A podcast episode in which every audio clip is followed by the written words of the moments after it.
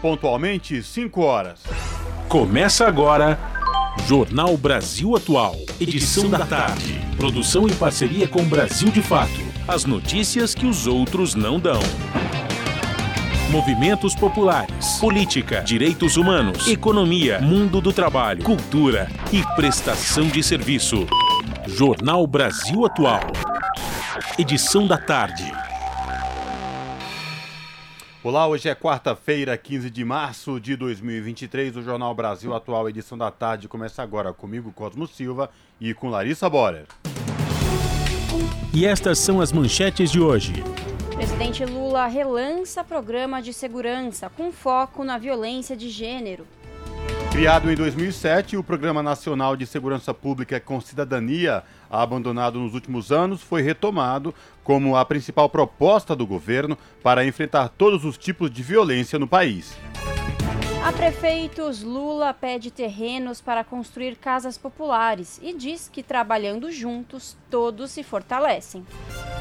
Deputados estaduais tomam posse nesta tarde na Assembleia Legislativa de São Paulo e a LESP vê fim da era tucana. PL e PT lideram as bancadas.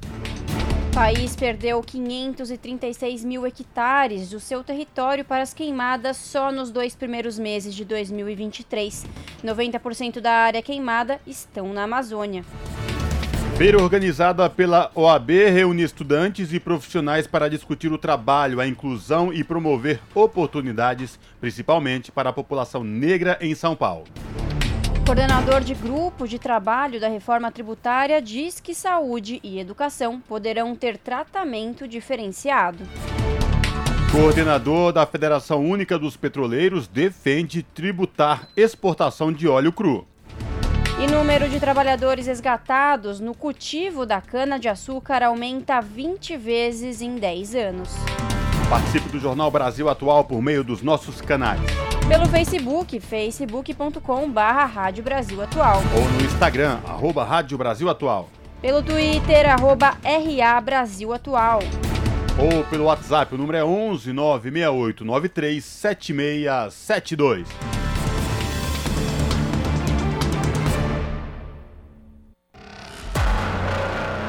Você está ouvindo?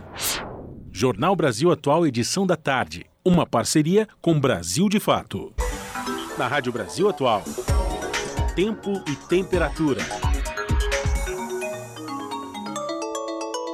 Quarta-feira de tempo nublado aqui na capital paulista. Faz 27 graus. O tempo fica aberto durante a noite e temperaturas na casa dos 18 graus durante a madrugada. Condição que se repete em todo o ABC. Tempo nublado e com pancadas de chuva nesta tarde. Temperaturas entre 24 e 26 graus agora na região. À noite o tempo fica aberto e temperaturas na casa dos 17 graus durante a madrugada. Em Mogi das Cruzes não é diferente. Faz 26 graus. Quarta-feira nublada e com pancadas de chuva durante a tarde. Mínima de 17 graus durante a madrugada. Em Sorocaba, no interior do estado, faz 28 graus agora. Tempo nublado e com possibilidade de pancadas de chuva na cidade durante a tarde e a noite. As temperaturas ficam na casa dos 18 graus durante a madrugada e sem chuva. Daqui a pouco eu volto com a previsão do tempo para esta quinta-feira na região metropolitana. Na Rádio Brasil Atual. Está na hora de dar o serviço.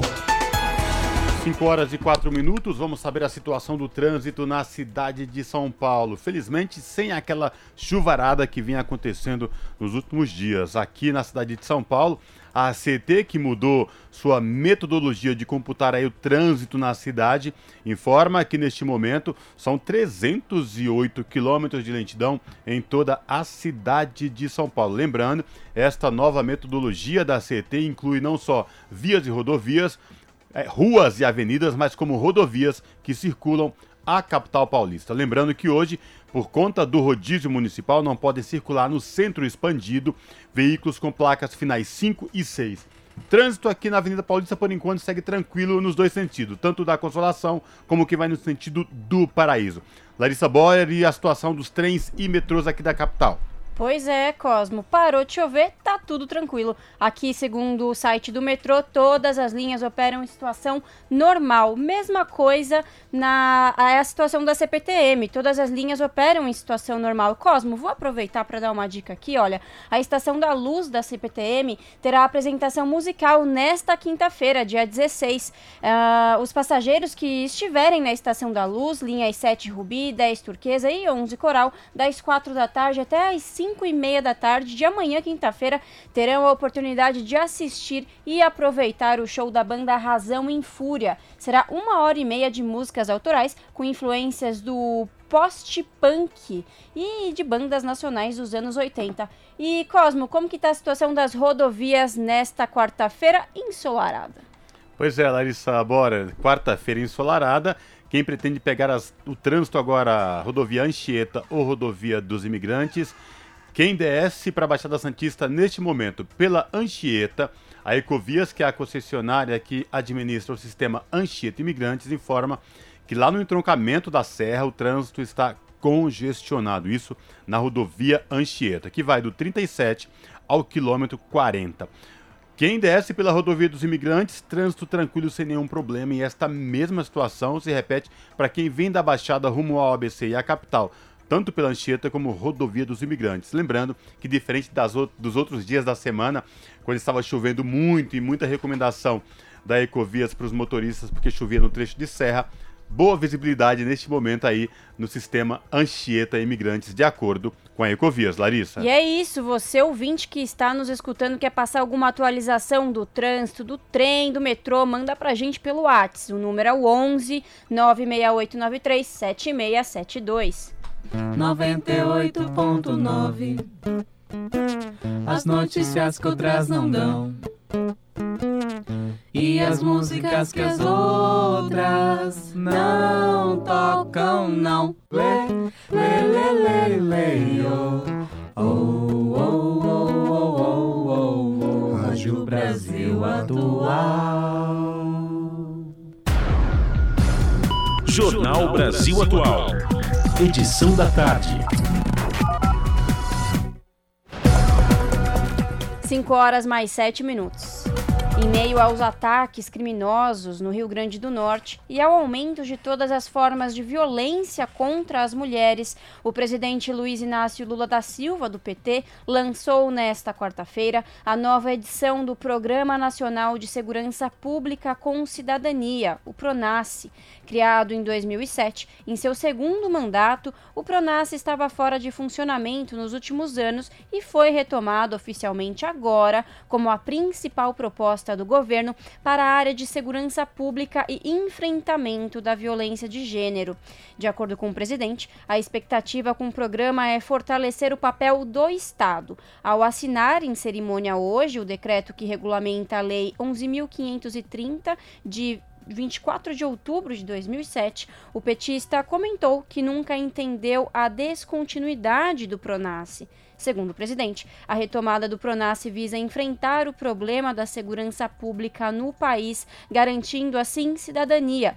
Nesse sentido, ele reforçou a importância de ações transversais da formação e proteção dos policiais e criticou políticos que não percebem que perto da casa dele tem uma criança dormindo sem um copo de leite.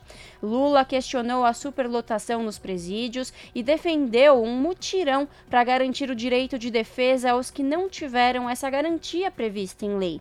O Pronace será coordenado pelo Ministério da Justiça e Segurança Pública a partir de cinco eixos prioritários. O primeiro deles, de combate à violência contra as mulheres e redução das taxas de feminicídio.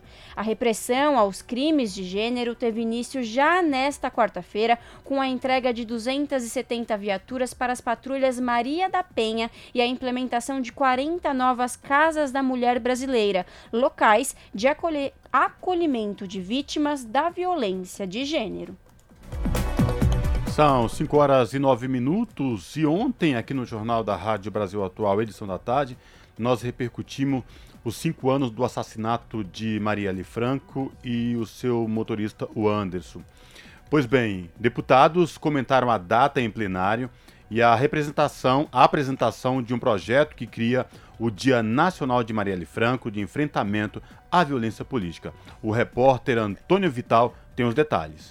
Cinco anos depois do assassinato da vereadora Marielle Franco, no Rio de Janeiro, o governo federal enviou ao Congresso o projeto de lei que institui 14 de março como Dia Nacional Marielle Franco de enfrentamento da violência política de gênero e raça. Marielle e o motorista que a conduzia, Anderson Gomes, foram executados a tiros na noite de 14 de março de 2018 do bairro do Estácio, no Rio de Janeiro. Ela tinha acabado de sair da instituição Casa das Pretas, onde deu palestra para jovens sobre a importância das mulheres negras ocuparem os espaços de poder. Marielle, moradora da favela da Maré, foi eleita com quase 47 mil votos para a Câmara Municipal do Rio de Janeiro e seu mandato foi marcado pela defesa dos direitos humanos e por denúncias de abusos policiais. Na justificativa para a criação da data, o governo afirma que o assassinato de Marielle é um retrato da violência contra mulheres negras no país. Cinco anos depois, estão presos por suspeita de envolvimento no crime o policial militar reformado Rony Lessa, apontado como autor dos disparos, e o ex-policial militar Elcio Queiroz, acusado de dirigir o carro usado na execução. Mas os mandantes não foram identificados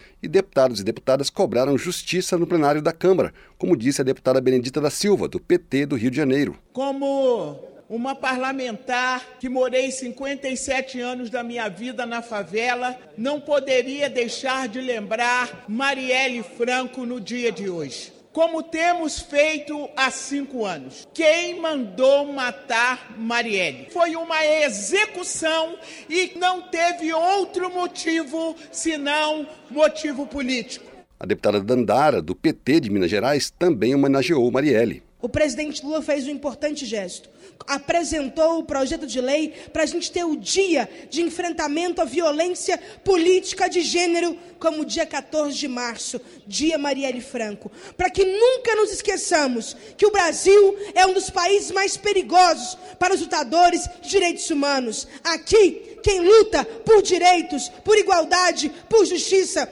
corre sérios riscos de vida. A bancada do PSOL, mesmo partido de Marielle, apresentou requerimento para que o projeto do governo tramite junto com proposta parecida. O projeto, apresentado por 10 deputados do partido, institui 14 de março como Dia Nacional das Defensoras e Defensores de Direitos Humanos, também como homenagem a Marielle. O deputado Tarcísio Mota, do PSOL do Rio de Janeiro, que era amigo de Marielle, defendeu o legado da vereadora. Marielle é semente que já está germinando por aí com tantas companheiras, com tantas mulheres, com tantas pessoas que, inspirados por Marielle ou indignados por sua execução, não se calaram, porque os mandantes, aqueles que arquitetaram a execução de Marielle, isso eles não podiam ganhar e nisso eles foram derrotados, porque eles queriam nos impor medo. O projeto dos deputados do PSOL, que também institui 14 de março uma data para homenagear Marielle Franco, já está pronto para ser votado no plenário da Câmara. Da Rádio Câmara, de Brasília, Antônio Vital. São 5 horas mais 13 minutos. E o Superior Tribunal de Justiça fixou entendimento nesta terça-feira que um médico não pode acionar a polícia para investigar pacientes que procuram atendimento e relatam ter realizado um aborto fora da previsão legal. Com essa definição, a sexta turma do STJ encerrou uma investigação aberta contra uma mulher que tomou medicamento abortivo e estaria com 16 semanas de gestação. Após realizar o atendimento, o médico chamou a polícia, foi testemunha no processo e ainda enviou o prontuário da paciente como prova para as investigações. Os ministros entenderam que, nesse tipo de caso, prevalece o sigilo profissional e encerraram a investigação por considerar que as provas eram ilegais. Atualmente, o aborto é autorizado no Brasil em três situações: se houver risco de morte para a mulher por causa da gestação, se a gravidez foi provocada por estupro ou se o feto é anencéfalo, ou seja, sem cérebro. Vale ressaltar que tramita no Supremo Tribunal Federal uma ação apresentada pelo PSOL que pede a liberação do aborto para grávidas com até 12 semanas de gestação. Não há data para julgamento do processo. A relatora do caso é a presidente do STF, Rosa Weber. A ministra tem indicado que pretende apresentar seu voto antes de se aposentar em outubro. O partido questiona a criminalização do aborto, citada nos artigos 124 e 126 do Código Penal de 1940. A norma, segundo o partido, viola preceitos fundamentais da dignidade da pessoa humana, da cidadania, da não discriminação, da inviolabilidade da vida, da liberdade, da igualdade, da proibição de tortura ou tratamento desumano ou degradante, da saúde, entre outros. Jornal Brasil Atual, edição da tarde, são 5 horas e 15 minutos. Ainda em minoria, mulheres diplomatas lutam por espaço e cargos mais altos no Itamaraty. A associação criada esse ano quer garantir mais poder e visibilidade feminina na nova política externa brasileira. A reportagem é de Alex Mirkan. O governo Lula está tentando promover uma guinada na forma como o país se projeta para o exterior. A volta ao tabuleiro global, no entanto, também deveria ser acompanhada de mudanças internas mais profundas. É o que reivindica a Associação das Mulheres Diplomatas do Brasil, fundada oficialmente em janeiro deste ano, mas que soma mais de 10 anos de atuação informal. Na primeira semana de março, elas estiveram no Palácio do Itamaraty, em Brasília, para apresentar algumas propostas. Presidenta da associação, a subchefe da representação do Itamaraty em São Paulo, Irene Vidagala, conta qual foi a principal bandeira levantada. Então, a gente tem pela primeira vez uma secretária-geral, que é altamente louvável. Nós temos 30% dos cargos de secretaria, o que é mais do que na gestão anterior, mas que está muito aquém do que a gente acha que seria razoável num governo Lula que tem uma busca por mulheres em posições de chefia. Maior Afoli, cofundadora da plataforma Cipó, Instituto de Pesquisa sem fins lucrativos dedicado a questões de clima, governança e relações internacionais, também constata. As secretarias que compõem o gabinete do ministro Mauro Vieira só tem três mulheres de dez. É, assim, é, de fato, é muito pouco, porque significa que as nossas relações bilaterais, os nossos interesses no exterior estão sendo liderados por homens, a despeito do excelente trabalho que muitas mulheres fazem em cargos de menor visibilidade. Outro ponto que é importante ressaltar é também a questão racial. São poucas mulheres, mas são menor, menos ainda mulheres negras, inclusive homens negros também. O Brasil tem muito a fazer. Assim como parte da esquerda, o grupo de diplomatas achou que Lula desperdiçou a oportunidade de nomear uma mulher para o cargo de chanceler, mantendo o Brasil como o único país das Américas nesse jejum. O cargo ficou com o experiente Mauro Vieira, que ampliou a presença feminina na chefia de embaixadas mundo afora. De 14 foram para 19. Mesmo assim, o número representa 14,6% do total, muito longe da paridade de gênero. Irene propõe. Neste percurso, é natural que a gente pense em cotas, onde a gente vai dizendo: vamos aumentar a cada um ano, a cada seis meses, vamos caminhar no sentido de que, ao final dessa gestão de quatro anos, a gente tem alcançado, por exemplo,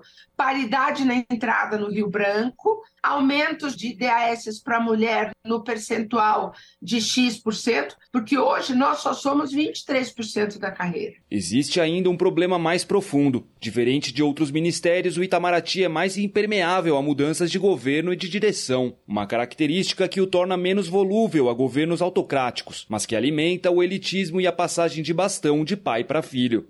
Quadro que não sofreu alterações, mesmo quando o número de diplomatas disparou nos dois primeiros governos Lula. Maiara identifica. Ainda não há um sistema muito bem definido das rotatividades. Então, você vê que alguns embaixadores estão na posição há duas, três décadas. São pessoas que vão rodando entre ONU, Londres, Paris e eles vão dominando essas áreas. Então torna quase que inviável que essas pessoas, que essas mulheres acedam. Irene lamenta ter que lutar por maior acesso. É isso que explica uma tradição de reverência aos sobrenomes diplomáticos e dos círculos de poder que se formam nessa sociabilização masculina, o que a tradição da literatura de gênero fala tanto. Depois de quatro anos que nós vivemos um momento muito obscuro no Itamaraty, Nós, mulheres diplomatas, estamos muito empolgadas com a nova política externa, que se relança no sistema internacional. Então, a gente fica muito constrangida de ter que romper esse tom de festa e de construção para fazer uma denúncia num aspecto muito particular, que é a construção da, de uma política de paridade. Há quem se inspire em exemplos de grandes mulheres que fizeram história na diplomacia brasileira. Berta Luz, que teve voz ativa na construção da ONU nos anos 40, e as atuais Maria Luísa Viotti, indicada para a importante embaixada de Washington, e a própria secretária-geral das Relações Exteriores, Maria Laura da Rocha. É o caso de Maiara. Se a gente tivesse mais mulheres nessas posições de visibilidade, se a gente tivesse mais mulheres dando discurso na ONU, uma mulher ministra, eu não tenho a menor dúvida que muito mais meninas, mulheres adolescentes e, e mulheres jovens, elas olhariam a carreira diplomática como uma oportunidade, como uma possibilidade. De Brasília para a Rádio Brasil de Fato, Alex Mirkan. 5 horas mais 20 minutos. E exposição na Câmara retrata conquistas políticas das mulheres, como o direito ao voto e a eleição recorde no ano passado de 91 deputadas. A repórter Emanuele Brasil tem os detalhes. Mais de 7.800 propostas legislativas tiveram origem na iniciativa feminina nos últimos 20 anos. Na última legislatura, entre 2019 a 2022, foram aprovadas 218 proposições e sancionadas 103 leis do interesse da mulher, segundo o levantamento da Secretaria da Mulher da Câmara dos Deputados. Esse é o ponto de partida da exposição Mulheres, Histórias e Conquistas, inaugurada pela Secretaria da Mulher e pelo Centro Cultural da Câmara. O evento é parte da campanha Março Mulher, que debate a desigualdade de gênero. A ideia é revisitar conquistas políticas das mulheres, passando pelo direito ao voto em 1932, a eleição da primeira deputada Carlota Pereira de Queiroz em 1933, a atuação da chamada bancada do batom durante a Constituinte, chegando à legislatura atual com um recorde de 91 deputadas federais eleitas. A linha cronológica reforça a conscientização sobre a importância do trabalho das mulheres, como destacou a procuradora da mulher, deputada Maria Rosas, do Republicanos de São Paulo. Um trabalho significativo e respeitável por isso. Queremos narrar uma história de conquistas por meio desse painel. Nosso objetivo é contribuir para que a sociedade respeite e valorize cada vez mais a mulher. Nessa mesma linha, falou a coordenadora da bancada feminina, deputada Luísa Canziani, do PSD do Paraná. Que a exposição expressa apenas uma parte linda, a história de lutas e conquistas das mulheres. Mas é fundamental prestar atenção a cada um desses painéis, Valéria, para conhecer relembrar, reverenciar cada etapa dessas conquistas. A deputada Benedita da Silva, do PT do Rio de Janeiro, que atuou na Constituinte, reforçou que a presença feminina faz diferença no parlamento, inclusive como forma de afirmar sua ocupação dos espaços, antes reservados apenas aos homens. Ela lembrou da primeira reivindicação coletiva das deputadas para implantar um banheiro feminino no plenário durante a Constituinte. Despertamos nos parlamentares de como nós somos invisíveis, ao ponto da população nos trazer a esta casa e esta casa não ter todos os equipamentos que possam nos ajudar. A exposição pode ser visitada até o dia 24 de março no corredor Teresa de Benguela, que dá acesso ao plenário localizado no anexo 2 da Câmara. Da Rádio Câmara de Brasília, Emanuele Brasil. Você está ouvindo? Jornal Brasil Atual, edição da tarde. Uma parceria com Brasil de Fato. Jornal Brasil Atual, edição da tarde, são 5 horas e 23 minutos.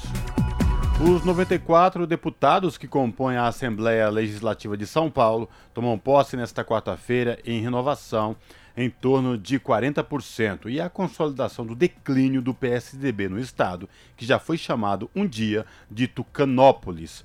O partido que comandou a política paulista nas últimas décadas elegeu apenas nove deputados em 2014, por exemplo, foram 22. Ainda assim, é a terceira maior bancada da casa, atrás apenas do PL com 19 e do PT com 18, em federação com o PCdoB, que reelegeu Leci Brandão. O perfil conservador da Alesp permanece. Assim, o maior legislativo estadual do continente vai conviver pela primeira vez desde os anos 1990 com um governador que não foi eleito pelo PSDB, com as exceções feitas a mandatos tampões mas o partido do atual governador Tarcísio de Freitas, do Republicanos, tem apenas oito assentos na Assembleia Paulista, mesmo número da legislatura anterior. Já foi costurado um acordo para eleger André do Prado, do PL, à presidência da Alesp.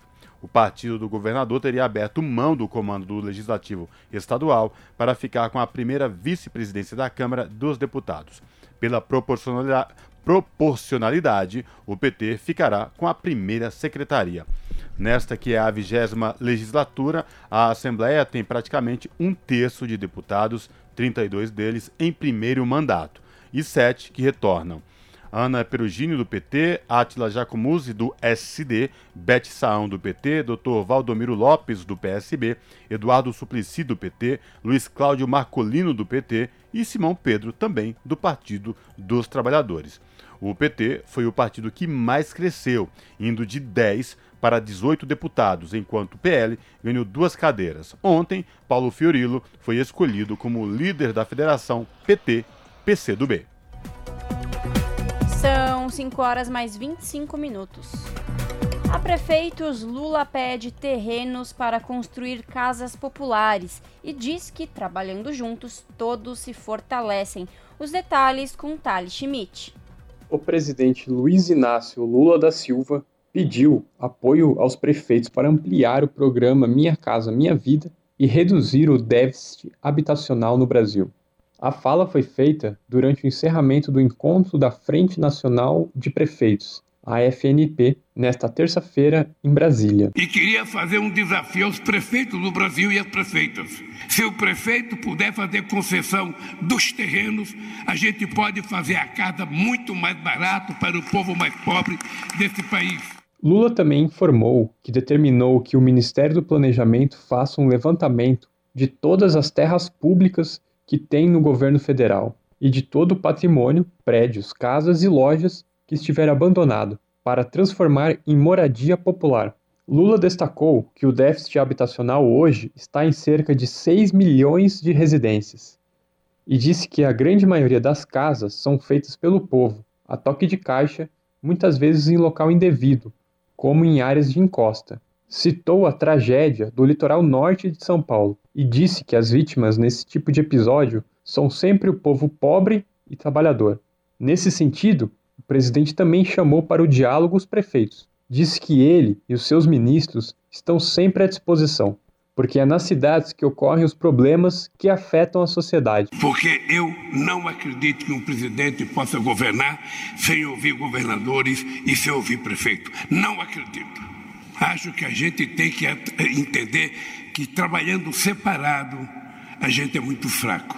Trabalhando junto, nós somos muito fortes. Durante o evento da FNP, Lula também participou da inauguração da Sala das Cidades, da Caixa Econômica Federal criada com o intuito de ampliar o financiamento às obras de infraestrutura e criar empregos. Ou seja, se o Estado tiver condições e a cidade tiver condições, o dinheiro não vai ficar no cofre do banco para ele render com juro, vai render com obra para melhorar a qualidade de vida das pessoas. O que não tem explicação para um país que tem a vocação de crescimento que tem o Brasil, porque, diferente de um país europeu que está quase tudo resolvido, nós ainda temos tudo para fazer. Na área do transporte, na área da educação, na área do saneamento básico, na hora da coleta e tratamento de esgoto. Ou seja, nós temos uma quantidade imensa de obras para fazer que a gente não poderia estar vendo o emprego decrescer e o desemprego aumentar. Lula disse ainda que o seu governo vai investir somente em 2023 cerca de 23 bilhões de reais em obras, o que supera os investimentos dos quatro anos do governo Bolsonaro, e que seu governo vai voltar a construir faculdades, escolas técnicas e escolas de tempo integral. Da Rádio Brasil de Fato, com reportagem de Tiago Pereira, da Rede Brasil Atual, Thali Schmidt. São 5 horas e 29 minutos.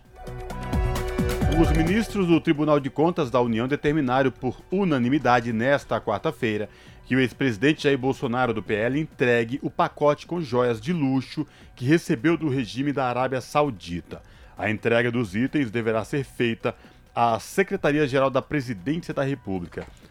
O prazo é de até cinco dias. A Secretaria-Geral tem que manter os bens em custódia até o TCU, que é o Tribunal de Contas da União, deliberar novamente sobre o caso.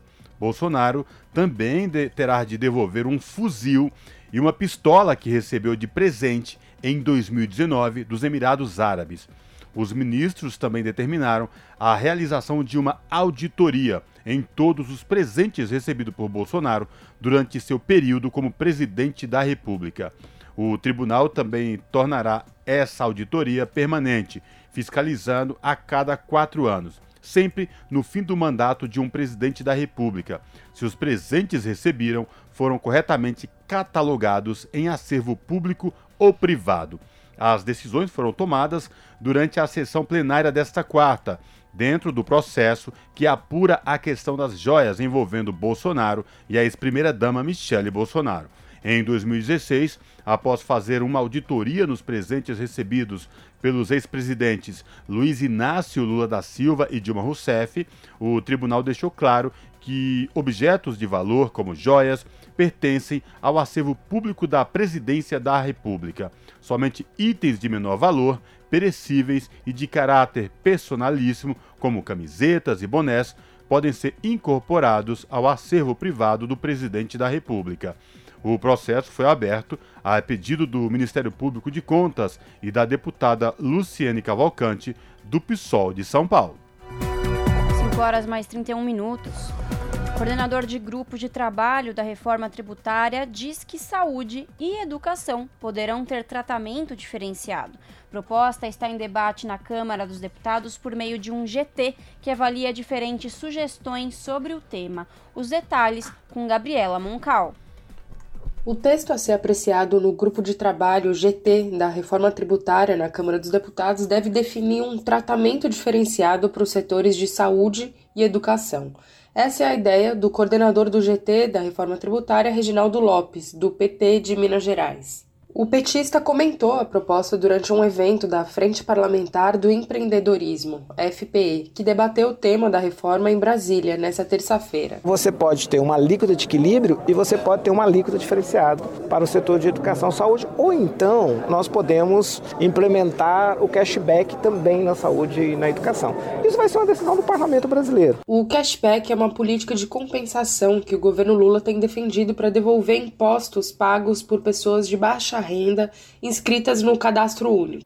Os defensores da proposta afirmam que essa seria uma forma de reduzir a regressividade, característica que faz com que os mais pobres paguem mais impostos que os mais ricos. O problema é o mais criticado do sistema tributário brasileiro. Ele ocorre porque o segmento de maior renda da população adquire mais propriedades, realiza investimentos e poupa dinheiro, enquanto as camadas mais pobres gastam quase todo o seu rendimento em consumo. O texto de referência que está sendo utilizado pelo grupo de trabalho é o da proposta de emenda constitucional PEC 45 de 2019. Mas os parlamentares também avaliam a possibilidade de pescar eventuais pontos da PEC 110 de 2019. O objetivo central da reforma que está em debate no GT é juntar num único tributo cinco impostos sobre consumo aplicados no Brasil. O grupo representa quase metade da carga tributária total arrecadada no país. Lopes também comentou nessa terça a previsão de finalização dos trabalhos do GT, que deve encerrar as atividades depois da votação do relatório em maio. Governistas e alguns parlamentares têm dito que a reforma precisaria ser votada ainda nesse primeiro semestre para que tenha chance real de aprovação. Permeado de controvérsias, o tema é debatido no Congresso Nacional há mais de 20 anos motivo pelo qual esses parlamentares temem um novo naufrágio da pauta caso haja demora na apreciação do texto. Na segunda-feira, dia 13, o ministro da Fazenda, Fernando Haddad, chegou a afirmar que o texto deverá ser votado até outubro no Senado. casa que irá avaliar a proposta após eventual aprovação da Câmara. Lopes ponderou a manifestação do ministro e, ao ser questionado pela imprensa se o governo deixou de trabalhar com as perspectivas mais otimistas em relação ao calendário, ele negou. Concluir a reforma até outubro é você votar no primeiro turno na Câmara dos Deputados, segundo turno na Câmara dos Deputados e para o Senado votar o primeiro turno e o segundo. Que é o que eu falei. No dia 16, né, na terceira semana de maio, o GT entrega para o plenário a, PEC já foi avocada para o plenário, o relator já foi nomeado, que é o relator Agnaldo Ribeiro, e nós vamos começar o debate no plenário da Câmara dos Deputados. Então eu trabalho para votar na Câmara dos Deputados no primeiro semestre e no segundo semestre né, no Senado. O coordenador disse também que a prioridade agora é buscar consensos e que está confiante com a aprovação da proposta. Da Rádio Brasil de Fato, com reportagem de Cristiane Sampaio em Brasília, locução Gabriela Moncal. São 5 horas e 35 minutos, Jornal da Rádio Brasil Atual, edição da tarde. Conversa agora com o João Humberto, que é diretor da União Brasileira dos Estudantes Secundaristas, que vai falar com a gente aqui sobre o ato de hoje, aqui na região da Avenida Paulista, de estudantes pedindo a revogação do novo ensino médio. João Humberto, boa tarde, prazer te receber aqui no Jornal da Rádio Brasil Atual, edição da tarde. Boa tarde, o prazer é todo meu de poder estar aqui falando com vocês. João, hoje pela manhã, centenas de estudantes estiveram aqui na Avenida Paulista em protesto, chamando a atenção aí para essa questão do revogaço do novo ensino médio. Queria que você falasse para a gente como que se deu esse ato, o que aconteceu e como estão as mobilizações dos secundaristas em torno desse projeto aí do novo ensino médio. Sim, sim. É, esse ato ele ele foi marcado a partir do calendário de lutas formado pela União Brasileira dos Estudantes Secundaristas. É, ele é o primeiro ato de uma série de atos que vai acontecer. O nosso próximo ato acontece dia 28. É, ele foi um ato que contou aqui em São Paulo com mais de 20 mil estudantes e a nossa mobilização ela é sobre a revogação do ensino médio. A gente da União Brasileira dos Estudantes Secundaristas e todos os estudantes brasileiros acreditam que o novo ensino médio ele é prejudicial pela educação, ele é prejudicial para o aluno do ensino médio, ele é prejudicial para a gente que realmente está dentro da sala de aula. Então a gente marcou esse ato, esse ato de forma nacional. É, ainda tem ato para rolar hoje, tem ato rolando agora. É, o nosso ato ele se iniciou às 8 horas da manhã ali na Paulista e a gente desceu até aqui a leste, encerrando por volta de meio-dia o ato, um ato muito bonito, um ato muito grande. É, como eu disse, ele é um primeiro ato de uma série de atos que a gente vai fazer mas para fora dos atos a gente vem tratando é, com deputados, a gente vem tentando conversar com o ministro Camilo também para a revogação do ensino médio. E essa semana a gente conseguiu uma conquista muito importante que foi a montagem do Conselho Nacional para falar sobre o ensino médio, onde a gente conseguiu dois representantes da UBS, a gente conseguiu a nossa presidenta, a Jade Beatriz, e o nosso vice-presidente, o Anderson, que é lá do Maranhão, que vão compor esse conselho para mostrar o porquê que esse, ensino, esse novo ensino médio ele é prejudicial para o estudante brasileiro. Perfeito. João, aqui quem está falando é a Larissa. Mais uma vez, muito obrigada pela sua participação. João, essas duas principais pautas da mobilização, que são né, a revogação do novo ensino médio e a reconstrução da escola pública brasileira, e essa segunda é algo bem amplo, né? João, eu quero que você destrinche um pouco quais são essas reivindicações ao se tratar da reconstrução da escola pública brasileira. A gente sabe, né, que o sucateamento da educação pública não é de agora e que piorou com a pandemia, mas cita pra gente, João, quais seriam as principais reivindicações ao se tratar da reconstrução da escola pública brasileira. Sim, sim. O prazer é todo meu, Larissa. É, quando a gente trata da reconstrução da educação pública brasileira, a gente entende que essa, essa reformulação ela vai para fora da, de dentro das quatro paredes da escola. Quando a gente fala em educação brasileira, a gente não pode só tratar sobre o que acontece dentro da escola, mas trazendo para dentro das escolas, hoje muitas das nossas escolas, inclusive aqui no estado de São Paulo, sequer tem papel higiênico para os alunos poderem usar. Se querem, sequer tem merenda de qualidade para o aluno poder comer. A gente passou anos é, sem uma ampliação na verba para merenda escolar. A gente passou anos é, sem uma revisão é, do que realmente precisava dentro de uma escola. Hoje a maioria das nossas escolas não tem sequer computadores é, que dê para a quantidade de alunos que existem com as últimas chuvas dos últimos dias, muitas escolas perderam poucos computadores que tinham. Então, quando a gente fala de reconstrução da educação brasileira, a gente vem falando também de coisas básicas, a gente vem falando da estrutura que a gente precisa dentro da escola. Não dá para o estudante ir para a escola e comer na escola é, água e bolacha. Não dá para o estudante ir para a escola, para ficar da escola das sete da manhã às duas da tarde e ter cinco aulas vagas. Não dá para o estudante entrar na escola às duas da tarde e sair às nove da noite e não ter janta, sabe? Não ter uma alimentação sustente. Não adianta, a gente precisa, quando a gente fala de reformulação, a gente fala que a gente precisa que a educação ela seja olhada de novo, a gente precisa que a, a educação ela volte a ser prioridade. A gente precisa que dentro de uma escola tenha uma merenda de qualidade, a gente precisa que dentro da escola é, tenha professores, né? Quando a gente fala da revogação do ensino médio, como isso influencia dentro das escolas, a gente está falando professores que estão acumulando matérias por falta de professores para pegar essas novas matérias dadas e muitas vezes os alunos ficam quatro, cinco aulas vagas num dia de oito aulas, sabe? Então a gente precisa de mais professores, a gente precisa que os professores recebam capacitação, a gente precisa que os materiais didáticos sejam levados para a escola. Não dá para hoje o aluno ele continuar usando um material didático que era usado há 10 anos atrás. Hoje não dá para um aluno ele pegar uma apostila e essa apostila ter o mesmo conteúdo de 10 anos atrás. As coisas se modernizaram, as coisas mudaram e a gente precisa de uma revisão de tudo isso.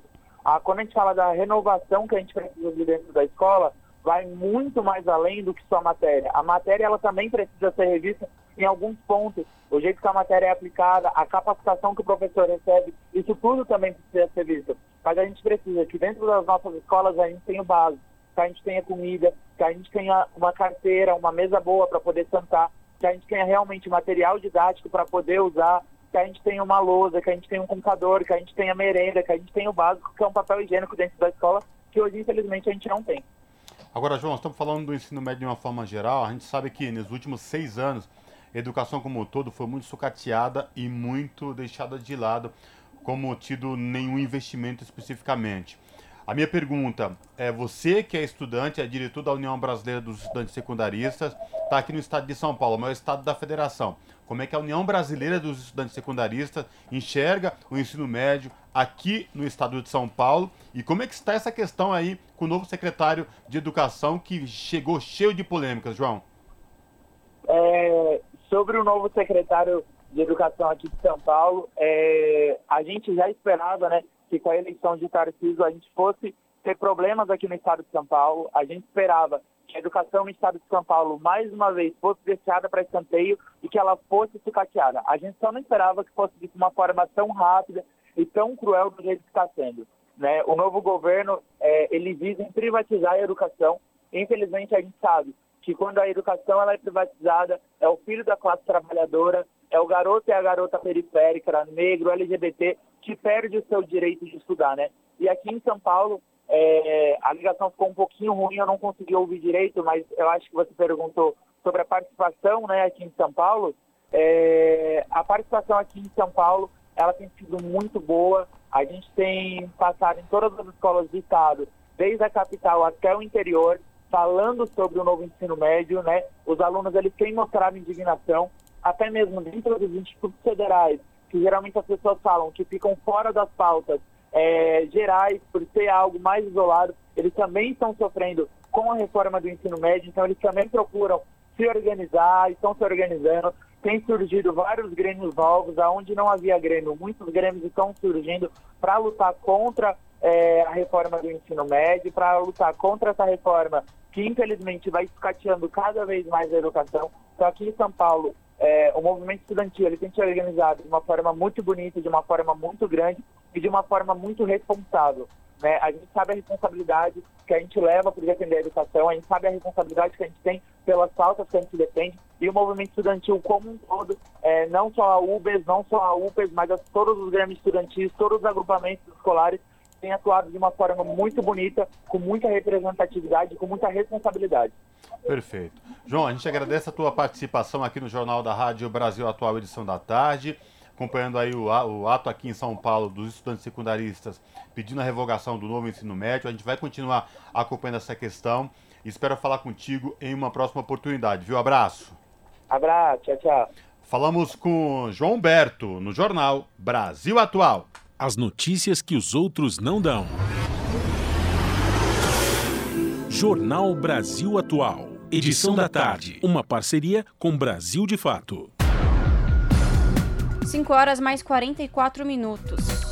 Uma feira organizada pela OAB reúne estudantes e profissionais para discutir o trabalho, a inclusão e promover oportunidades, principalmente para a população negra em São Paulo. O evento conta com painéis de vagas de estágio, trainee e emprego, além de aprendizagem, e foi pensado pela Comissão da Igualdade Racial da Ordem dos Advogados do Brasil no estado. Quem acompanhou um dos dias da feira foi o repórter Kaique Santos.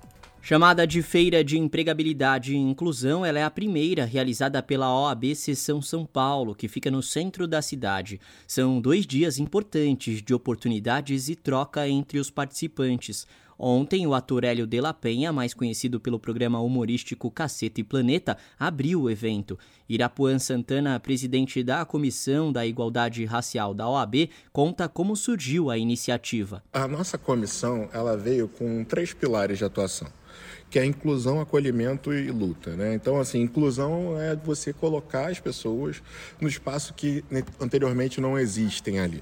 O acolhimento é trazer, é fazer com que esse espaço que nunca teve é, essas pessoas, fazer com que aquele espaço seja preparado para receber essas pessoas. E a luta é, cara, às vezes você simplesmente não consegue fazer com que as pessoas cheguem até lá. A, estrutura é, institucional exclui.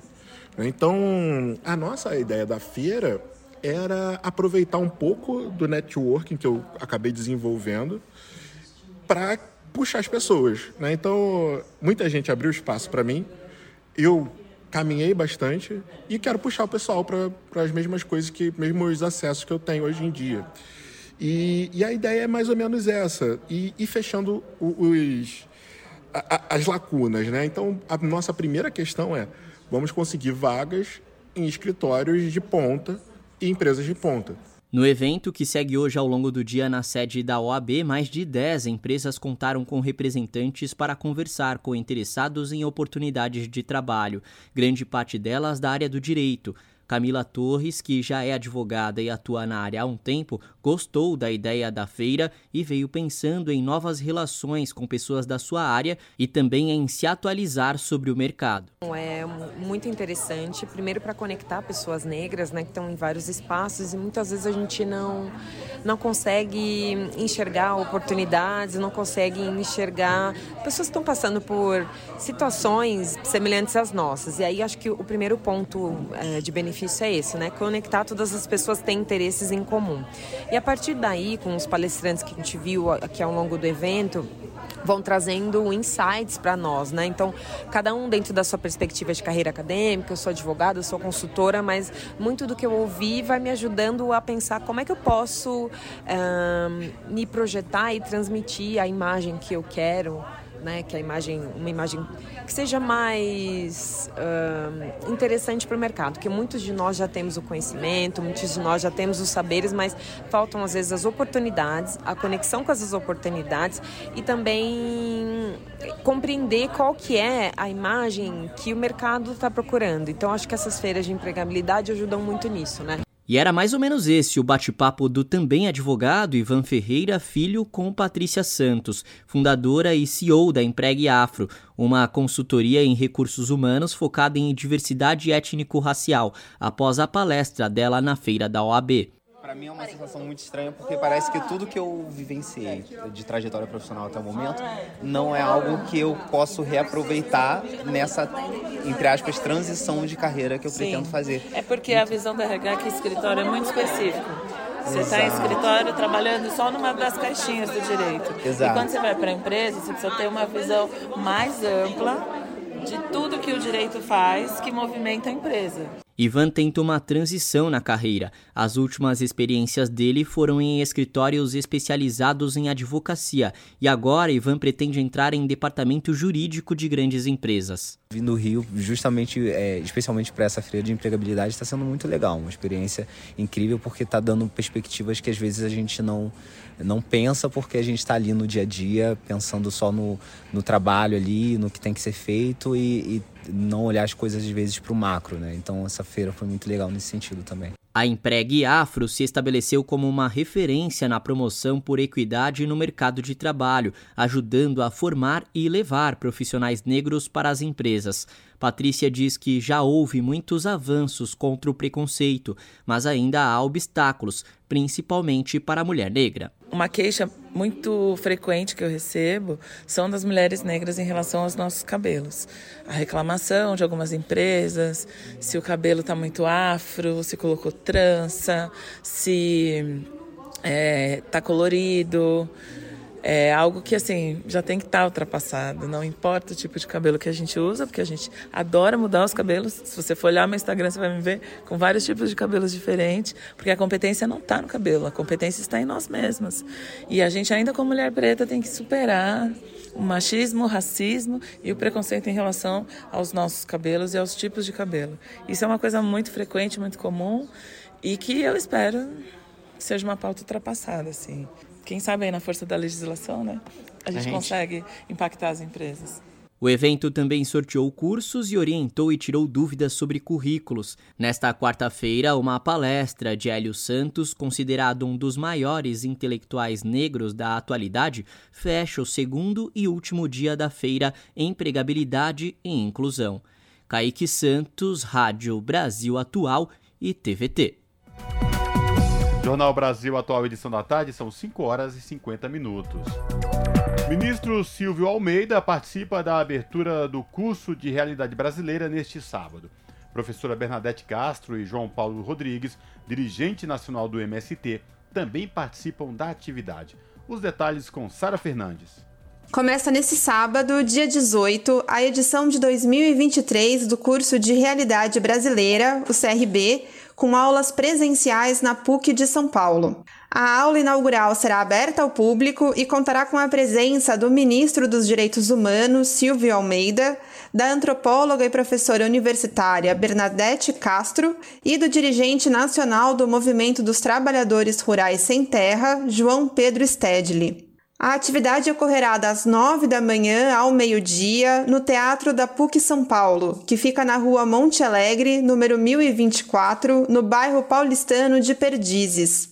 Os demais módulos do curso serão restritos aos participantes selecionados e acontecerão sempre no terceiro sábado do mês até novembro. Entre as professoras já confirmadas para os próximos meses estão a socióloga e integrante da Marcha Mundial das Mulheres, Tatal Godinho, e a economista e professora da Universidade Estadual do Rio de Janeiro, Juliane Furno. Para Miriam Martins, integrante da comissão político-pedagógica do curso, a formação possibilita debates entre pessoas de diferentes perfis. Nesse módulo do CRB, vamos contar com cerca de 240 pessoas. O perfil dessas pessoas são variados. Nós teremos estudantes da PUC, estudantes de outras universidades, militantes dos movimentos sociais e populares, sindicalistas, professores, intelectuais, pessoas dos territórios, é, então, o perfil dessas pessoas que participaram do CRB são, é bem amplo. É, e o curso será é, ofertado em oito módulos, sempre aos sábados, um sábado por mês. E nesses módulos a gente irá tratar de vários temas latentes da realidade brasileira e da nossa sociedade. Organizado por movimentos populares, pela Escola Nacional Florestan Fernandes e pela PUC de São Paulo, o curso pretende ajudar a aprofundar a compreensão da realidade brasileira e pensar formas coletivas de transformação. Todas as aulas serão gratuitas e os candidatos foram selecionados a partir de critérios que garantam representatividade de classe, raça e gênero. Quem acompanhar pelo menos 75% do curso receberá certificados de extensão universitária. Mais informações serão divulgadas na página do curso no Instagram, crb.sp. Importante retomarmos o estudo, o estudo sobre a nossa formação, nossa formação enquanto povo, enquanto classe trabalhadora. E a partir dessa formação, desse estudo da realidade, a buscarmos transformá-la transformá-la numa sociedade justa e igualitária para todos e todas. De São Paulo, da Rádio Brasil de Fato. Locução: Sara Fernandes. Você está ouvindo? Jornal Brasil Atual, edição da tarde. Uma parceria com Brasil de Fato. 5 horas mais 54 minutos. E uma operação da Polícia Militar na Cidade de Deus, na zona oeste do Rio, na manhã desta quarta-feira, teve intenso tiroteio, rajadas disparadas de um helicóptero em voo rasante e bombas de gás lacrimogênio. Agentes do Batalhão de Choque e da Coordenadoria de Operações Especiais estavam espalhados por vários pontos da comunidade. Um helicóptero que dava apoio às equipes em terra chegou a perseguir suspeitos em uma área de mata e agentes a bordo atiraram várias vezes. De acordo com a Secretaria Municipal de Educação, nove escolas suspenderam as aulas afetando 2.581 alunos. Os agentes desmontaram uma cabana feita com lona no meio da mata e encontraram simulacros. A Polícia Militar está fazendo operações policiais em mais sete diferentes pontos do estado do Rio de Janeiro, sendo cinco na capital. Os agentes também estão em ação em Japeri, na Baixada Fluminense, São Gonçalo, na região metropolitana, e em Angra dos Reis, na Costa Verde. Em nenhuma das outras ações desta quarta-feira havia informações sobre confrontos. Também não havia informações sobre prisões ou apreensões. Jornal Brasil Atual, edição da tarde, são 5 horas e 55 minutos.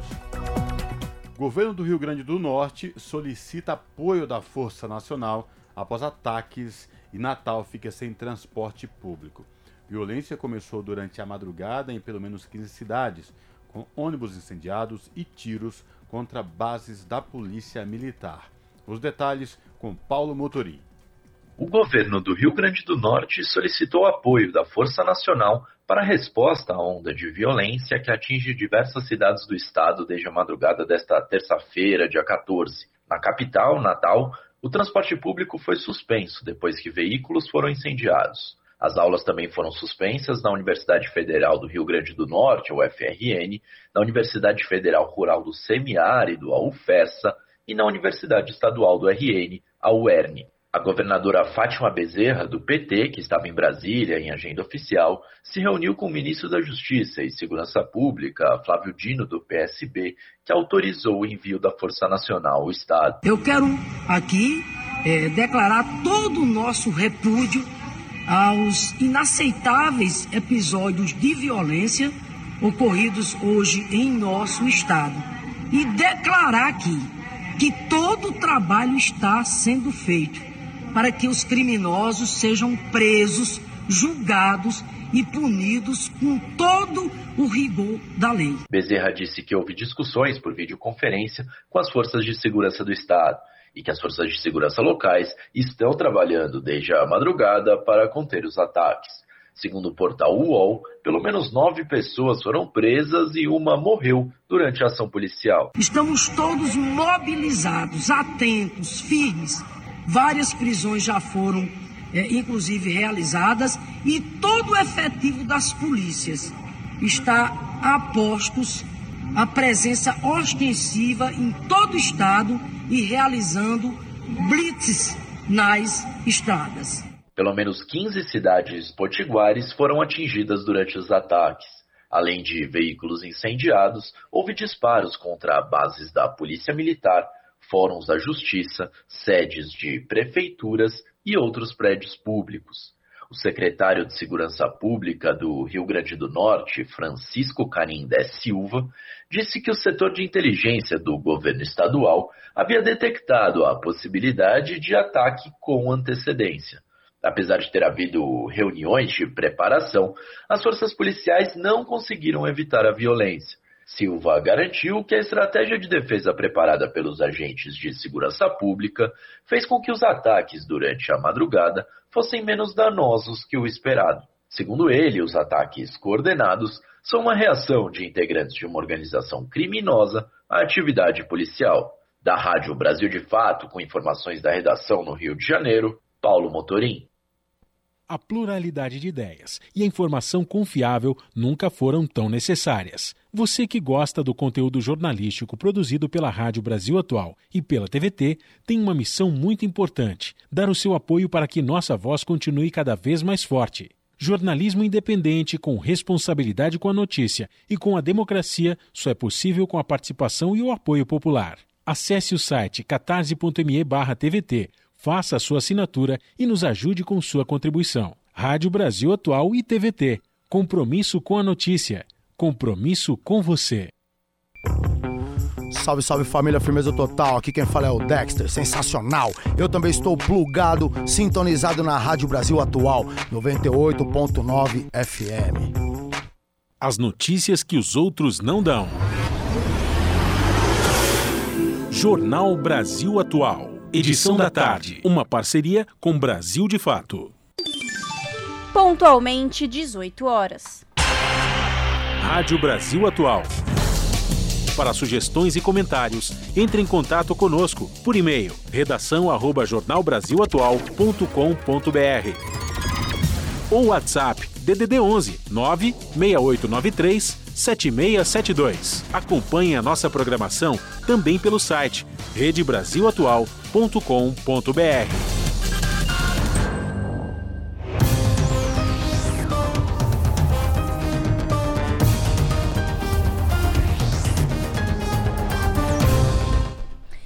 Dezoito horas e já sabe, chegou o momento de fazer conexão com a redação do seu jornal para saber quais são os destaques da edição desta quarta-feira. Lembrando que o seu jornal começa logo mais às 19 horas na TVT, canal digital 44.1 ou pelo canal do YouTube, youtube.com/redetvt. No comando dela, a apresentadora Ana Flávia Quitério. Boa noite, Flavinha. Quais são os destaques dessa quarta-feira sem chuva? Olá, Lares e Cosmo, uma excelente noite para vocês e a todos os ouvintes da Rádio Brasil Atual. E vamos aos destaques da edição desta quarta aqui no seu jornal. Estudantes e professores foram hoje às ruas em todo o Brasil pela revogação da reforma do ensino médio. Em São Paulo, os secundaristas denunciaram que a educação pública piorou com a adoção desse novo modelo e que a desigualdade no acesso à educação de qualidade se tornou ainda maior. Os estudantes também se mobilizaram no Distrito Federal e no Paraná em São Paulo, o ato foi encerrado na Assembleia Legislativa. E a repórter Gihanna Rodrigues, ela acompanhou o ato e traz todos os detalhes. Mudando de assunto, sete em cada dez brasileiros com deficiência estão desempregados, vocês sabiam?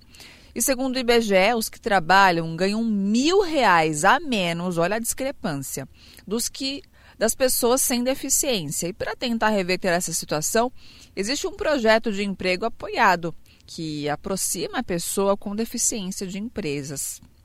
No caso, tem essa aproximação, as pessoas com deficiência e as empresas. E para finalizar, um festival organizado pelo Instituto Marielle Franco celebrou a vida da vereadora e exigiu, claro, justiça por ela e pelo motorista Anderson Gomes. Mais de 10 artistas se apresentaram no palco montado na Praça Mauá, no centro do Rio de Janeiro. Bom, esses foram os destaques desta quarta, mas não se esqueçam, mais notícias e informações vocês acompanham daqui a pouco, pontualmente às sete da noite comigo no seu jornal. Bom programa, Lares e Cosmo. Beijão grande para todo mundo e até daqui a pouco. Jornal Brasil Atual, edição da tarde. Uma parceria com Brasil de Fato. Jornal Brasil Atual, edição da tarde, são 6 horas e 3 minutos. Difusão de tecnologias de vigilância precisa ser regulada, é o que diz relatoria especial da Organização das Nações Unidas. Combate ao terrorismo abriu brecha para o uso inadequado de tecnologias intrusivas. Falta de regulação favorece violação de direitos humanos e de liberdades fundamentais. Especialista da ONU pede interrupção do uso desses aparatos. A reportagem é de Felipe de Carvalho, da ONU News. A relatora especial para a promoção e proteção dos direitos humanos no combate ao terrorismo, Fionula Nielon, fez um alerta sobre o mau uso de tecnologias de vigilância de alto risco. Para a especialista, atores estatais e privados estão difundindo essas inovações de maneira nociva aos direitos fundamentais. Em relatório apresentado na 52ª sessão do Conselho de Direitos Humanos, Nielon afirmou que o aumento do uso de aparatos intrusivos como drones, biometria inteligência artificial e spyware, ou programas de espionagem, precisa ser interrompido até que sejam criadas regulações mais adequadas. Para a especialista das Nações Unidas, a retórica do combate ao terrorismo está sendo usada para justificar o aumento do uso dessas tecnologias e torná-lo rotineiro. Porém, esta tendência coloca em risco as liberdades de movimento e de expressão, o direito à reunião pacífica e a proteção da privacidade o uso doméstico de drones, a coleta em ampla escala de dados biométricos e o uso de spywares contra atores da sociedade civil, jornalistas e dissidentes são pontos de preocupação. A relatora especial fez um chamado pelo fim da transferência desregulada de tecnologias de alto risco para estados que protagonizam violações sistemáticas dos direitos humanos. O objetivo do relatório apresentado ao Conselho é promover a regulação de empresas que desenvolvem e transferem essas tecnologias. A especialista da ONU também apoiou um chamado pelo banimento de armas letais autônomas e compartilhou uma proposta para a regulação de spyware que preserva os direitos humanos. Da ONU News em Nova York, Felipe de Carvalho. E o nosso contato agora no Jornal da Rádio Brasil Atual é com Gabriel Valeri.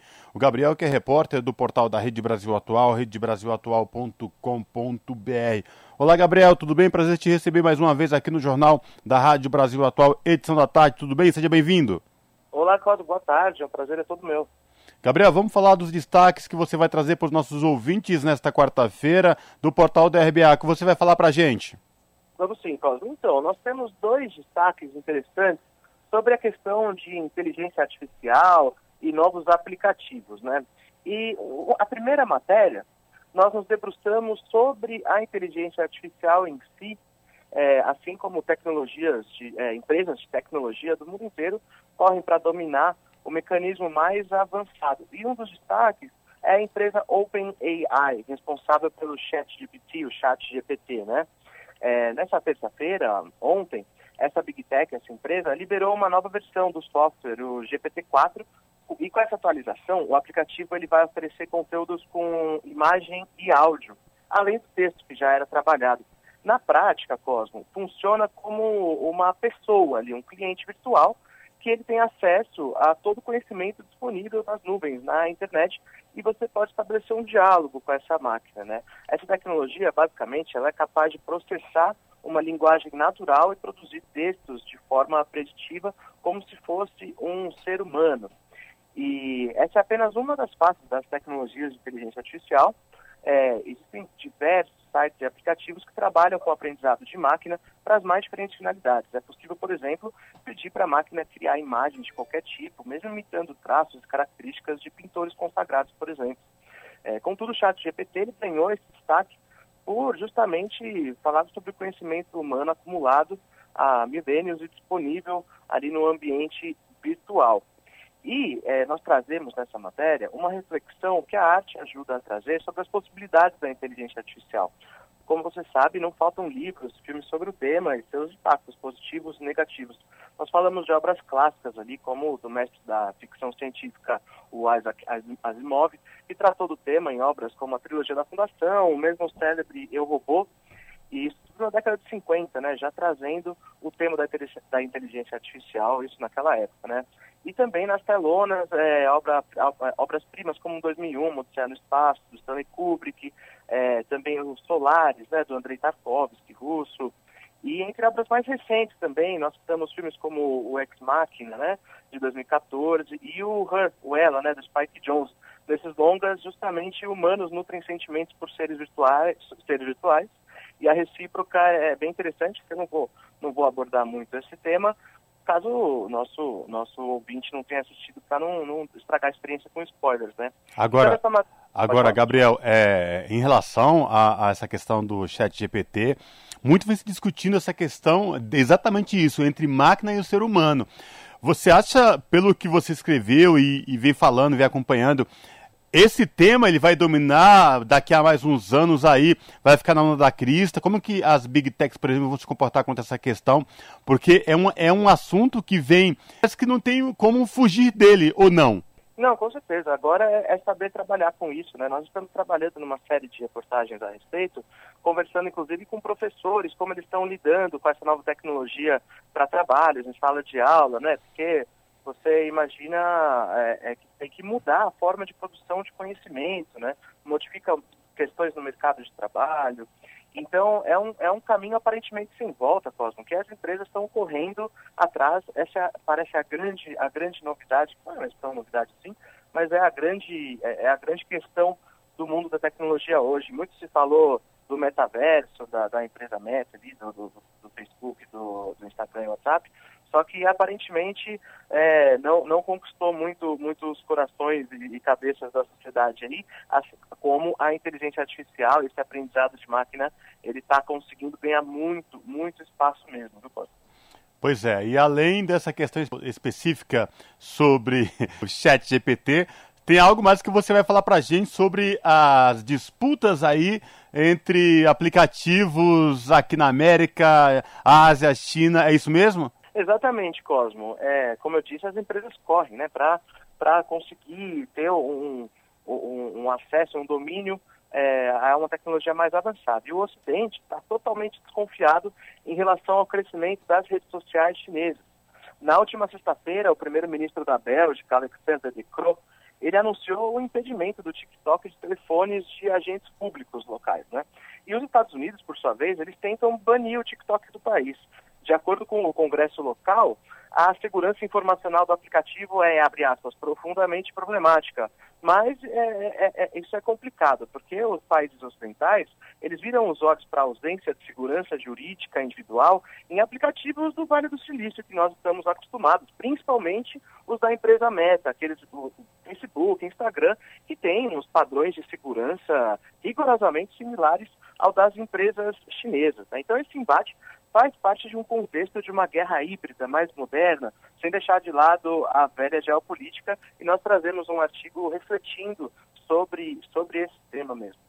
Agora vai ser complicado, viu, essa disputa aí dos Estados Unidos de querer frear o avanço do TikTok.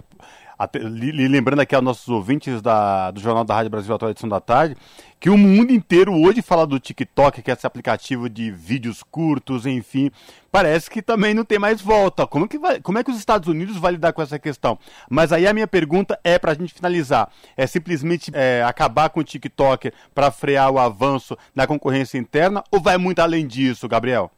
É, é, complicado mesmo, porque é, não é só o TikTok, viu? Por exemplo, é, a, a China tem uma gigante do e-commerce, que é a Shein, que todos os nossos ouvintes devem conhecer. A Shein, ela, ela é o maior e-commerce de roupas do mundo e ela está prestes a abrir capital em Wall Street. E olha que interessante, dentro dos Estados Unidos, as vendas da Shein já ultrapassaram a gigante Amazon. Então, é, é um caminho muito complicado de tentar impedir o avanço desses aplicativos de inteligência é, da, asiáticos dentro do, do, do, território americano. É muito complicado. Eles estão tentando fazer um bem bolado ali no Congresso, e mas com, com tons de xenofobia. É uma questão bem complicada que envolve uma geopolítica bem, bem profunda que a gente tenta destrinchar aí na nossa matéria. É, sobretudo nessa questão envolvendo a China global, mundial, que muitos dizem que já ultrapassou em muito a economia estadunidense. Enfim, vamos aguardar aí é, os próximos desdobramentos. A gente continua acompanhando aqui essas informações. Eu convido aí os ouvintes do Jornal da Rádio Brasil Atual a acessar o portal da Rede Brasil Atual, redebrasilatual.com.br e seguir aí acompanhando, como o Gabriel mesmo falou, essa série de reportagens falando sobre aplicativos, sobre, enfim, essas questões tecnológicas. Gabriel, obrigado mais uma vez por falar com a gente, viu? Cuide-se, abraço. Eu que agradeço, um grande abraço a todos. Falamos com Gabriel Valerino, Jornal Brasil Atual. Você está ouvindo? Jornal Brasil Atual, edição da tarde. Uma parceria com Brasil de Fato. 18 horas mais 13 minutos. Número de trabalhadores resgatados no cultivo da cana-de-açúcar aumenta 20 vezes em 10 anos. A maioria dos resgates foi em Minas Gerais, como a libertação de 273 trabalhadores em fazendas da WD Agroindustrial. Os detalhes com Lucas Weber.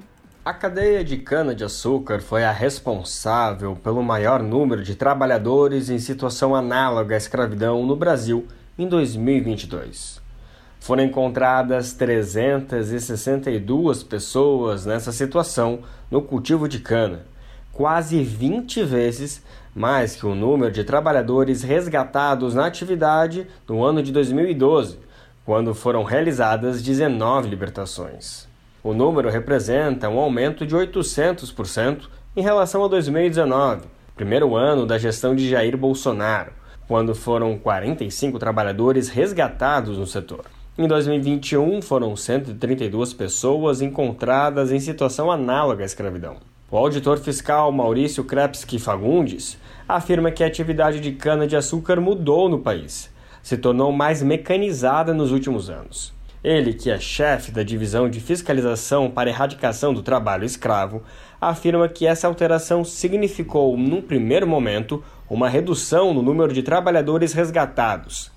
Mas desde 2018, a tendência se inverteu.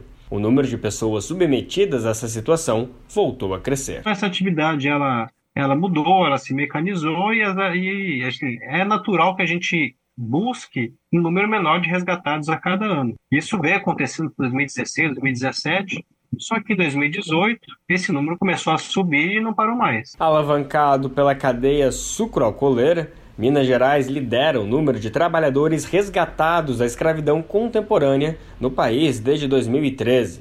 Das 462 operações efetuadas pela Inspeção de Trabalho em 2022, 117 foram em Minas, o que resultou em 1.070 pessoas libertadas. Dos seis municípios com maior número de resgates no cultivo de cana-de-açúcar em 2022, quatro estão em Minas Gerais. O maior resgate em um mesmo local foi de 273 trabalhadores em fazendas arrendadas pela WD Agroindustrial em Varjão de Minas. Esse é considerado o maior resgate de trabalho análogo à escravidão da última década no Brasil. A professora de Direito ao Trabalho da Universidade Federal de Minas Gerais, Lívia Miraglia, explica que o Brasil está retrocedendo no combate a esses crimes. A especialista, que é presidenta da Comissão de Combate ao Trabalho Escravo da OAB, a Ordem dos Advogados do Brasil em Minas Gerais, conta que o nível de hoje é comparado ao início dos anos 2000. É mais barato contratar 15 trabalhadores a um salário de fome, numa condição degradante, submetendo ele a jornadas exaustivas, do que eu colocar é, né, a minha fazenda aí de uma forma mais moderna.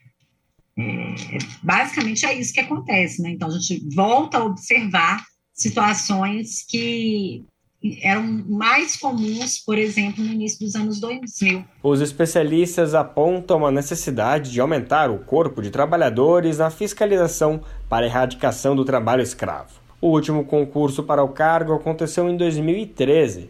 Hoje, são apenas 24 auditores fiscais do trabalho que participam das operações em todo o Brasil. De São Paulo para a Rádio Brasil de Fato, com reportagem de Pedro Estropaçolas, locução Lucas Weber. São 6 horas e 17 minutos. Acordo entre Ministério Público do Trabalho e as vinícolas Aurora, Salton e Garibaldi obriga as empresas a pagarem R$ 9.600 de indenização aos trabalhadores escravizados no Rio Grande do Sul. O valor é menos do que 0,5% do faturamento anual das empresas uma decisão irrisória para pessoas que sofreram violência física e psicológica e foram privadas de dignidade, de acordo com especialistas. Confira na reportagem de Camilo Mota. O país perdeu um território de 236 mil hectares só nos dois primeiros meses do ano por causa das queimadas. 90% do rastro desse fogo está na Amazônia. O território atingido é 28% menor do que o registrado no mesmo período do ano passado. Uma redução positiva, mas que requer atenção, como explica Felipe Moraes Martenichen, pesquisador do Instituto de Pesquisa Ambiental da Amazônia e da equipe MAP Biomas. É um dado positivo, né? mas que mas é importante a gente analisar com mais detalhes, né? porque justamente esses biomas eles ainda enfrentam problemas sérios relacionados à conservação ambiental. Então, a gente precisa avaliar de uma forma mais efetiva é, a evolução dessas políticas públicas em relação à prevenção e o combate às queimadas. A gente tem que lembrar que não é o período de queimadas ainda para esses biomas, né? Então, quando chegar o período né, desses meses que, que as queimadas ocorrem com maior intensidade, e a gente vai poder avaliar mesmo se essa, redução realmente vai ser significativamente ou não. Roraima foi o estado mais atingido, respondendo a praticamente metade do que foi queimado em todo o país. Os territórios mais atingidos foram São Marcos, Raposa Serra do Sol e Araçá, todos territórios indígenas. Além da Amazônia, Cerrado, Pampa, Mata Atlântica, Pantanal e Caatinga também foram atingidos, sendo os últimos três biomas com a menor incidência de queimadas dos últimos cinco anos. Na Amazônia, a vegetação nativa, principalmente em áreas campestres, foi a mais atingida. Resultados influenciados pelas mudanças do clima e ações humanas, de acordo com Marta Eneshin. Não só fatores climáticos são a única ocorrência das queimadas, né? A ação humana, principalmente em relação ao desmatamento, né? Expansão da agricultura, eles contribuem significativamente para a ocorrência das queimadas. Então, uhum. portanto, que a implementação de políticas públicas de conservação ambiental e de preservação, né, seja a conscientização da população sobre a importância da preservação ambiental, é, eu considero que é fundamental para a gente poder reduzir as incidências de queimadas, independentemente das situações climáticas.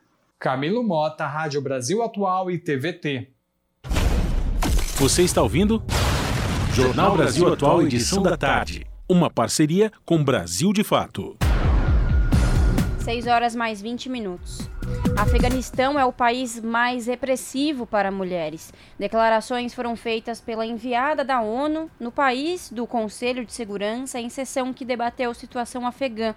Crise humanitária no país asiático afeta dois terços da população. Reportagem é de Mayra Lopes, da ONU News. A representante especial do secretário-geral no Afeganistão, Rosa Otumbayeva, condenou os decretos recentes do Talibã para ela, as medidas agravam as violações contra os direitos das mulheres afegãs. Rosa Untubaeva, que também lidera a missão da ONU no Afeganistão, fez um apelo para a comunidade internacional preservar qualquer espaço político que exista para discussões francas com as lideranças afegãs. O objetivo é abordar o rápido agravamento das condições humanitárias e econômicas. Após a volta do Talibã ao poder em 2021, a ONU continuou a prestar auxílio ao país. Segundo as Nações Unidas, inicialmente o contato com as autoridades de facto do Talibã foram relativamente construtivas. No entanto, decisões tomadas no ano passado, incluindo a proibição de mulheres no ensino superior e no trabalho em ONGs, foram condenadas pela comunidade internacional. Em sessão do Conselho de Segurança realizada no Dia Internacional da Mulher, a representante especial lamentou as poucas mensagens reconfortantes para as afegãs. Ela afirmou que o país precisa de todo o seu capital humano para recuperar décadas de guerra. No entanto, metade de seus médicos, cientistas, jornalistas e políticos, em potencial, são fechados em suas casas com sonhos desfeitos e talentos confiscados. Os banimentos no Afeganistão estão atualmente em vigor contra mulheres trabalhando, estudando e viajando sem companhia masculina. Da ONU News em Nova York, Mayra Lopes. Jornal Brasil Atual, edição da tarde, são 6 horas e 22 minutos. Brasil será denunciado na Organização das Nações Unidas na terça-feira por enfraquecer mecanismo de combate à tortura no país durante sessão do Conselho de Direitos Humanos da entidade internacional. No pedido das ações foi feito pela ONG Conectas. A denúncia lista que o país destinou orçamento irrisório para o combate à tortura e cita o esvaziamento de órgãos destinados para o tema, como o Mecanismo Nacional de Prevenção e Combate à Tortura, o MNPCT. Enquanto o presidente Bolsonaro exonerou os integrantes do mecanismo, formado por peritos que visitam presídios para prevenir tratamento cruel com os presos. Em 2022, o Supremo Tribunal Federal derrubou as mudanças feitas pelo então presidente. Esta não é a primeira vez que o Brasil é alvo de denúncia na ONU pela falta de combate à tortura. Em 2016, O então relator da ONU, Juan Mendes, divulgou relatório em que definiu como cruel, desumana e degradante a situação nas prisões do país e citou casos de tortura e maus tratos. E direitos das crianças está sob ameaça na Europa e Ásia Central, alerta a Unicef. Relatório regional aponta como a pandemia, a crise climática e a guerra na Ucrânia aumentaram as desigualdades. Reportagem de Felipe de Carvalho, da ONU News. O Fundo das Nações Unidas para a Infância, Unicef, publicou nesta quinta-feira o relatório Análise Situacional do Direito das Crianças na Europa e Ásia Central. Progresso desigual crianças deixadas para trás. O documento revela aumento de desigualdades que afetam o direito das crianças à saúde e educação e aponta medidas para reverter esse quadro. O Unicef estima que, atualmente, cerca de 35 a 40 milhões de crianças estão vivendo em situação de pobreza na Europa e na Ásia Central. A região também concentra uma das maiores taxas de crianças separadas de suas famílias e alocadas em instituições de cuidado ou seja, fora de um ambiente familiar. De todos os países analisados, Portugal é o que apresenta o maior percentual de crianças nessa situação. A diretora regional do Unicef para a Europa e Ásia Central, Afshan Khan, enfatizou a importância de um maior monitoramento sobre como crises ambientais, sanitárias e migratórias estão impactando as crianças. A região foi duramente atingida pela pandemia de Covid-19, que acentuou os níveis de pobreza infantil, abuso contra crianças, violência sexual e de gênero. A região também tende a sofrer com desastres naturais como terremotos, inundações, deslizamentos, queimadas e temperaturas extremas.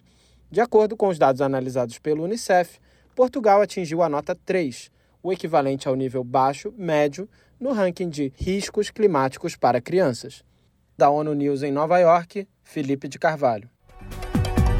Jornal Brasil Atual, edição da tarde, são 6 horas e 25 minutos. ONU aponta a solução política como via pelo fim do conflito de 12 anos na Síria. Enviado especial alerta sobre abusos e sofrimentos das vítimas dentro e fora do país. Realidade humanitária é uma das emergências mais complexas do mundo necessidades agravaram como terremotos de fevereiro. A reportagem é de Ana Paula Loureiro, da ONU News. As Nações Unidas marcam neste 15 de março o 12º ano desde o início do conflito sírio. Altos funcionários e agências da organização expressam preocupação com a perda de vida, abusos e o sofrimento de milhões de pessoas na que é tida como uma das emergências humanitárias mais complexas do mundo. Para o enviado especial do secretário-geral, Guy Pedersen, a situação síria é insustentável e sua continuação desafia a humanidade e a lógica. O mediador diz que a dor dos cidadãos do país permanecerá sem uma solução política abrangente que restaure a soberania e a integridade territorial e permita que o povo viva com dignidade e planeje seu próprio futuro. Para Pedersen, os terremotos de fevereiro podem ser um ponto de virada. Os mais de 8,8 milhões de pessoas afetadas pelos sismos se juntaram aos 15 milhões que precisam de ajuda humanitária este ano. O total é o maior desde o início do conflito. Pedersen citou a ação humanitária nas últimas semanas, que veio de todos os lados e ultrapassou medidas tomadas anteriormente, mesmo que temporariamente. Para ele, é preciso que a mesma lógica seja aplicada na frente política, para ajudar a encontrar uma via a seguir, inclusive por medidas passo a passo de construção de confiança. O país é também uma das maiores crises de deslocamento do mundo, com 6,8 milhões de desalojados e 6,6 milhões de refugiados além fronteiras. Da ONU News em Nova York, Ana Paula Loureiro. Salve, salve família, firmeza total. Aqui quem fala é o Dexter, sensacional. Eu também estou plugado, sintonizado na Rádio Brasil Atual, 98.9 FM. Na Rádio Brasil Atual, tempo e temperatura. A quinta-feira vai começar com poucas nuvens e névoa durante o amanhecer aqui na capital paulista. Não vai ter chuva e as temperaturas vão ficar entre os 18 e 28 graus. No ABC, a previsão é a mesma da capital, com névoa logo no começo do dia. As temperaturas vão ficar entre os 17 e 27 graus, mas sem chuva. Não vai ser diferente em Mogi das Cruzes. Poucas nuvens e névoa durante o amanhecer e tempo aberto à noite. Os termômetros vão ficar entre os 17 e 27 graus. E em Sorocaba, no interior do estado, quinta-feira de sol e muitas nuvens à tarde. Os termômetros vão ficar entre os 18 e 29 graus. Camilo Mota, Rádio Brasil Atual. E termina aqui mais uma edição do Jornal Brasil Atual, edição da tarde, que teve a apresentação de Larissa Borer e esse que vos fala, Cosmo Silva. Nos trabalhos técnicos, ele, o Fábio Balbini, o Fabião das Massas. Você fica agora com Papo com Zé Trajano. Na sequência, você fica com o seu jornal aqui na TVT, canal 44.1 digital e também no YouTube da TVT, youtube.com barra TVT. Cosmo, lembrando que hoje, quarta-feira, a partir das 8 horas da noite, aqui na Rádio Brasil Atual, tem Samba da Resistência. É isso mesmo, Larissa. Tá aí fica o convite aí. Logo depois do jornal, do seu jornal na TVT, você fica na Rádio Brasil Atual e acompanha aí o programa Samba da Resistência. A gente volta amanhã a partir das 5 da tarde. Tchau!